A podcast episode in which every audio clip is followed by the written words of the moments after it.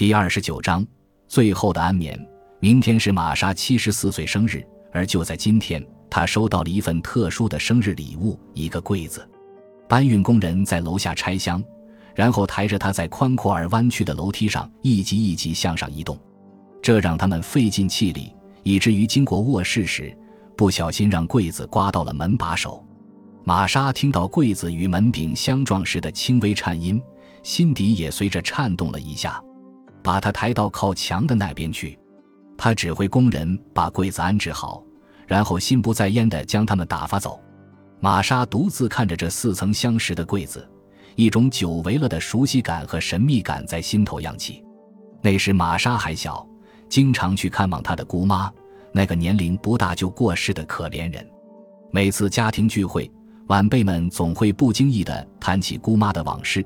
她三岁时被吉普赛人绑架，后来恋人为他自杀，还有林中的野鸟常飞到他家里乞讨面包屑果腹。直到现在。玛莎还能清晰地回忆起她见姑妈的最后一面。就在那个早晨，姑妈对她说了一番奇怪的话：“玛莎，我要送给你那个有很多抽屉的柜子。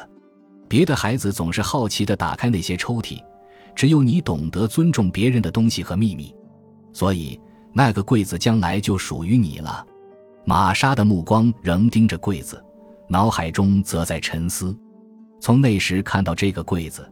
到现在差不多三十年了，这个做工粗糙的柜子大约一尺厚、四尺宽、五尺高，着实像一幢古老的欧式建筑。由于三面呈扇形，所以柜子的中间最高。它整体被刷得乌黑，而皲裂的漆缝中则露出一层金色波纹。柜子的抽屉分二十四排，每排十五个，而在左下方又有五个平齐的抽屉，右边还有一个小门。上面刻着“闰年”两字，这些抽屉大小都一样，外面有老式的木柄。这正是玛莎记忆中那个柜子，一个抽屉代表一天，三百六十五个抽屉正好够一年，而那个写着“闰年”的小门则是二月二十九日专用。玛莎记起来，姑妈生前常和柜子打交道，每当她从一个抽屉里取出纸条时，便庄重地说：“看看我今天会有什么样的运气。”想到这里。玛莎眉头微皱了一下，她知道要按次序看这些抽屉里的纸条，却拿不准是从元旦开始还是从生日那天看起。她依稀记得，淡蓝色纸条上那些细长笔画构成了俊秀的字体，可是她却从来不知道纸条上写着什么。这时，苏珊娜打断了他的沉思：“玛莎小姐，今天的晚报。”这个半工半读的大学生和玛莎住在一起，照顾她。上午把他扶上轮椅，晚上又把他从轮椅扶到床上休息。自从发生了二十五年前的那次意外，玛莎雇过很多女孩来照顾自己，至今还有些交情比较深的女孩会给她写信。这个柜子真诡异，苏珊娜无心说道。玛莎却有些不高兴，它很有些年头了，而且完全是手工的。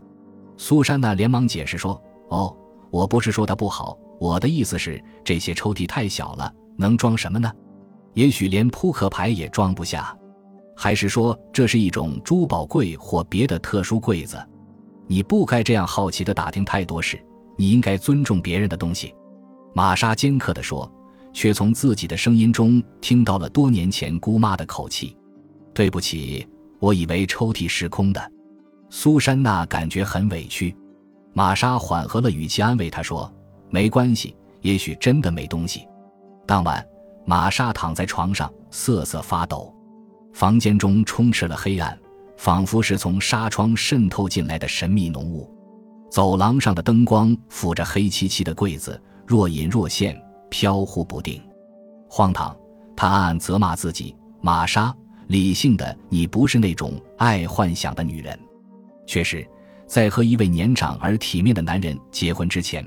玛莎在一家私立学校中担任数学教师，她对自己的聪明睿智十分自负。此时怎么会迷信这么一件家具呢？她为自己刚才的念头而感到羞愧。那种愚蠢的迷信怎么能够相信？姑妈把自己的命运交托给这柜子，不过是轻微的痴呆罢了。真的，玛莎。次日清晨，她像往常一样提高嗓门哄自己：“过了这么多年，柜子里也许什么都没有了。虽然如此，但一当苏珊娜把他安顿进轮椅里离开后，他便慢慢地、不自觉地把自己推到柜子前，用手上上下下抚摸那柜子。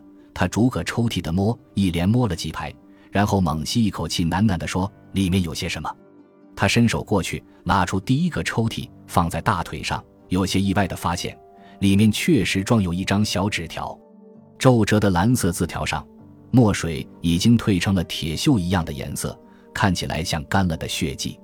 娟秀的字体是这样一句话：“从过去来的一则消息，没有标点，只有那么几个字。”玛莎看了几分钟，重新叠好纸条，轻轻地放回到抽屉里，一边放一边自言自语道：“玛莎，从过去来的一则消息，这柜子本身就是那个意思。”当天下午，苏珊娜带来一封信，装在一个大而厚的白信封里，发信地址是一个律师事务所，封口的日期却是二十五年前。收信人处写着：“交给我的侄女玛莎，在她七十四岁生日的当天。”这封信里写着。亲爱的玛莎，我写这封信的时候和你读到它的时候，会隔着很久的时间。等你读到这封信时，我已经不在人世了。我知道人们背后会笑我，说我举止古怪，可我却能知道过去和未来。最近我立下一份遗嘱，把那个有很多抽屉的柜子送给你，就在你七十四岁生日的前一天。姑妈卡伦，看完信，玛莎不由得身上一冷。那么，这才是过去来的消息，而不是柜子本身，并且是姑妈的消息。此后的几天里，玛莎始终视柜子为邪恶的东西，不想再接近它一步。但到了第四天，她却再也忍不住了。玛莎跳过了两个抽屉，直接打开第四个，一个美丽的孩子，浅黄色的头发。这句话，她思考了半天，却不得其法。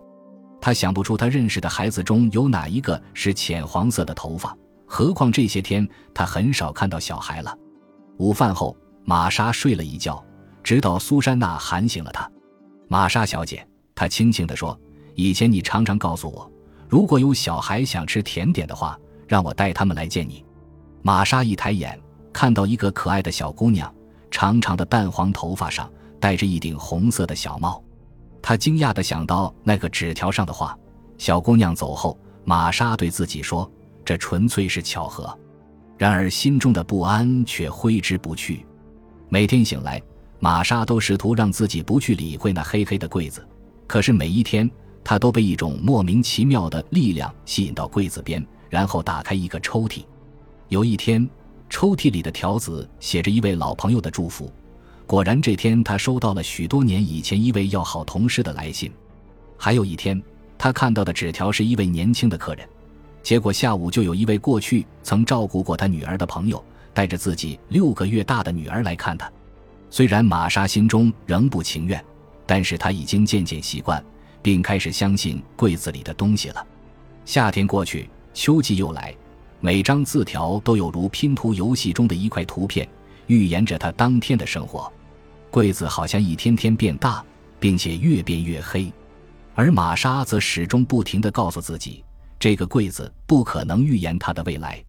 这一天，他打开一个有白瓷手把的抽屉，纸条上写道：“一桩欺骗和犯罪的回忆。”玛莎皱眉读完，然后把纸条放回去时，却听到里面有轻微的响声。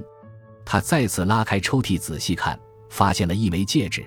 上面镶了一颗小小的蓝宝石，玛莎把戒指拿出来，不自觉地往手指上戴了一下，发现太小，于是他拿着戒指翻来覆去的看，忽然吃了一惊，他认出了他。此时玛莎的脸色瞬间难看起来，她把戒指放了回去，想起许多年前曾向姑妈坚决否认自己从来没有拿过她的戒指，而实际上他把戒指藏在了衣柜的鞋盒子里。玛莎迅速关上抽屉。转动轮椅，背对着柜子，浑身瑟瑟发抖，自言自语地说：“我不懂。”片刻后，转身对柜子说：“我不懂。”他怎么知道？几天以后，有一张字条这样写道：“一次谎言铸成终身大错。”玛莎冥想苦思，却始终没想起来所谓的谎言。这时，苏珊娜来送午饭。看啊，对面人家在挂国旗。今天是什么日子？玛莎猛地记了起来，今天是十一月十一，休战日。许多年前，姑妈的男朋友约她去镇上游行，那时玛莎正好在姑妈家玩，在门口碰到姑妈的男友，不知是心血来潮还是其他什么，就骗她说卡伦姑妈不在家，和一位很帅的叔叔出去游行了。感谢您的收听，喜欢别忘了订阅加关注，主页有更多精彩内容。